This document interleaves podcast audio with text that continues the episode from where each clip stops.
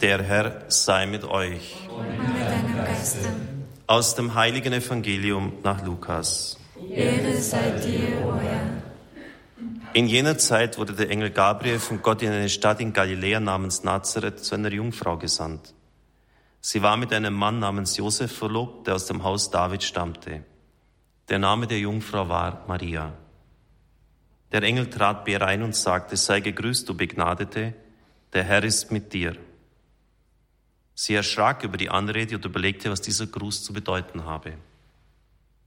Da sagte der Engel zu ihr, fürchte dich nicht, Maria, denn du hast bei Gott Gnade gefunden.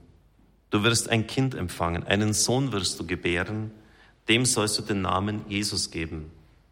Er wird groß sein und Sohn des Höchsten genannt werden.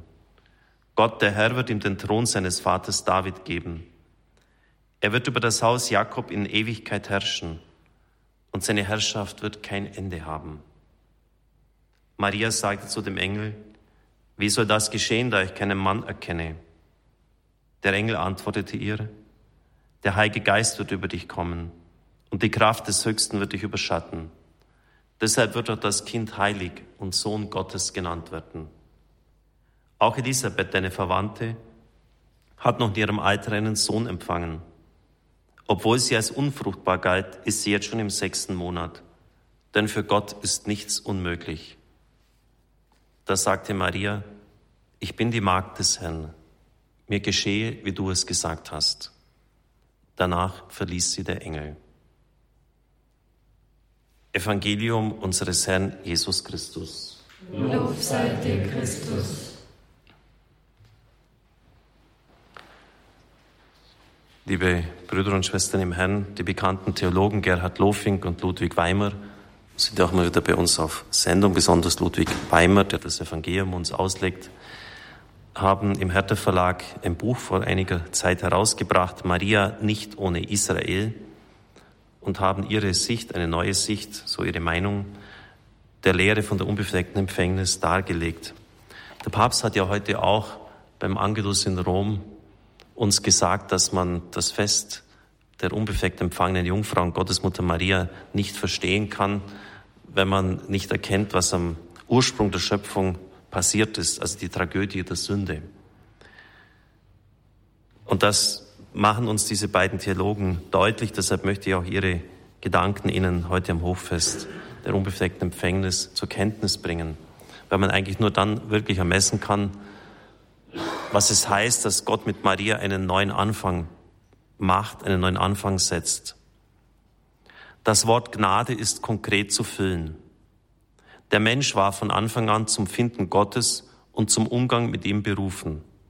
Das bedeutete Begreifen der Welt, Verstehen des Sinnes der Schöpfung, Verstehen der Geschöpflichkeit des Menschen und damit seiner Endlichkeit, aber auch seiner Berufung, Gott nahe zu sein und an der Herrlichkeit Gottes teilzuhaben.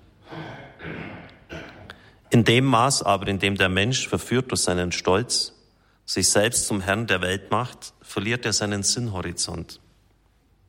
Er wird blind für das, was er im Wollen Gottes sein soll. An die Stelle der überströmenden Freude über seine Bestimmung treten Selbstentfremdung, Traurigkeit, ja Zweifel und Selbstverzweifeln am Leben. Er erfährt zum Beispiel die Arbeit anders. Eigentlich sollte sie Lust sein, Mitarbeit an der Schöpfung, ein Behüten und Bewahren des Gartens, in dem der Mensch leben könnte. Nun aber wird sie immer auch zur Last, zum sich abmühen, zur Schinderei, zum Schleppen des Lastkorbs. Der Mensch erfährt, um ein weiteres Beispiel zu nennen, seinen Mitmenschen anders. Eigentlich sollte ihm der andere immer mehr zum Bruder und Schwester werden, zum Gefährten, zum Helfer, zum Freund. Nun aber wird ihm der andere nur allzu oft zum Rivalen, zum Konkurrenten und Gegner, dem er misstraut und vor dem er sich in Acht nehmen muss. Der Mensch erfährt, um ein drittes Beispiel zu nennen, die Sexualität anders. Eigentlich sollte sie zum leibhaften Teil der Liebe werden. Brücke zum Geliebten, Ekstase, in der das Ich überschritten wird auf den Partner hin. Nun wird sie aber leider allzu oft genau das Gegenteil. Fixierung auf sich selbst, Missbrauch und Instrumentalisierung des anderen. Der Mensch erfährt auch die Gesellschaft anders. Eigentlich sollte er immer mehr hineinwachsen, das Miteinander, das den Einzelnen in seiner Eigenständigkeit stärkt und doch zugleich Verknüpfung des Lebens vieler ist. Was die Bibel später Volk Gottes nennt, wäre dann aus einer kontinuierlichen Entfaltung der von Gott gegebenen Möglichkeiten des Menschen entstanden. Aber gerade das geschah eben nicht. Die Menschheit ist zerrissen in Nationalismen, hin und her gerissen zwischen Kollektivismus und Individualismus. Weiterhin, der Mensch, der die Gnade nicht ergreift, erfährt auch Gott anders. Eigentlich sollte Gott offenbar sein. Nicht, dass der Mensch ihn schon vor seinem Tod unmittelbar schauen könnte, aber Gott könnte dem Menschen vertraut sein. Er könnte ihm nahe sein. Er könnte in seinem Herzen sein, sodass die ganze Welt vom Licht Gottes erhellt wäre. Die Sünde des sich Verweigerns hingegen macht, dass Gott dem Menschen verborgen bleibt. Und so wird Gott zum dunklen, zum schrecklichen, zum fernen Gott. Schließlich, der Mensch erfährt den Tod anders. Tod und Vergehen gehören wesensnotwendig zur Evolution. Aber der Tod hat durch die Sünde eine andere Qualität bekommen. Er ist nicht das geworden, was er hätte sein können, nämlich Übergang, ersehntes Eintreten in das Licht Gottes. Stattdessen ist, stattdessen ist er besetzt mit Dunkelheit, Angst, Einsamkeit, Tragik, Brechen im Tod. Der Tod ist somit zur Unheilsmacht geworden. Aus all dem wird deutlich, die kirchliche Lehre von der Erbsünde hängt aufs engste mit der Theologie der Schöpfung zusammen. Was Erbsünde ist, wird nur deutlich, wenn man weiß, was Gott mit der Schöpfung gewollt hat und was er mit dem Menschen will. Die Paradiesesgeschichte in Genesis 2, die Geschichte von dem wunderbaren Garten, in dem der Mensch leben könnte, ist ein Bild der Schöpfung, wie sie sein sollte. Erbschuld besteht also darin, dass die Welt, wie sie sich heute präsentiert, aufgrund der Sünde der vielen dem Schöpfungswillen Gottes nicht mehr entspricht. Menschlich gesprochen, dass Gott die Welt nicht so ansehen kann, wie er sie eigentlich ansehen möchte. Menschliche Verweigerungen haben immer wieder verhindert und verhindern bis heute, dass sich die Welt als Ganze auf den Schöpfungsplan Gottes hin entfalten konnte. Dort, wo der Schuldzusammenhang unterbrochen wäre, dort, wo es keine Erbsünde gäbe, könnte Gott ein reines, ungebrochenes Ja zu seiner Schöpfung sprechen. Und dieses Ja Gottes entspräche von Seiten des Menschen ein reines, ungebrochenes Ja zu Gott. Gott gefällt die Welt, dem Menschen gefällt Gott. Und genau das war bei Maria der Fall. Soweit jetzt ein bisschen so diese Ausführungen dieser beiden bekannten Theologen.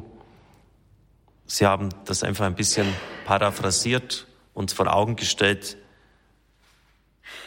was in der Genesis als die Folgen der Sünde genannt wird, nämlich dass das Verhältnis der Geschlechter untereinander hart wird, dass es zu einem Herrschaftsverhältnis verkommt, dass die Erde Dornen und Disteln wachsen lässt, dass die Arbeit zu Mühsal wird, dass die Begegnung mit dem anderen schwierig wird, dass wir oft selber uns, in uns zerrissen und uneins sind und vor allem auch, dass der Tod als Brechen erfahren wird.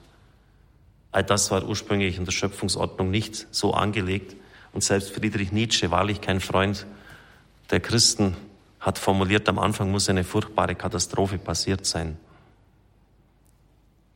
Insofern feiern wir heute mit diesem Fest den Neubeginn, sozusagen der Reset-Knopf ist gedrückt worden. Und die Kirchenväter haben das ja immer wieder auch gesagt, dass Christus der neue Adam ist und Maria die neue Eva. Und von nun hat jeder durch die Taufe die Möglichkeit einzutreten in diesen neuen Anfang.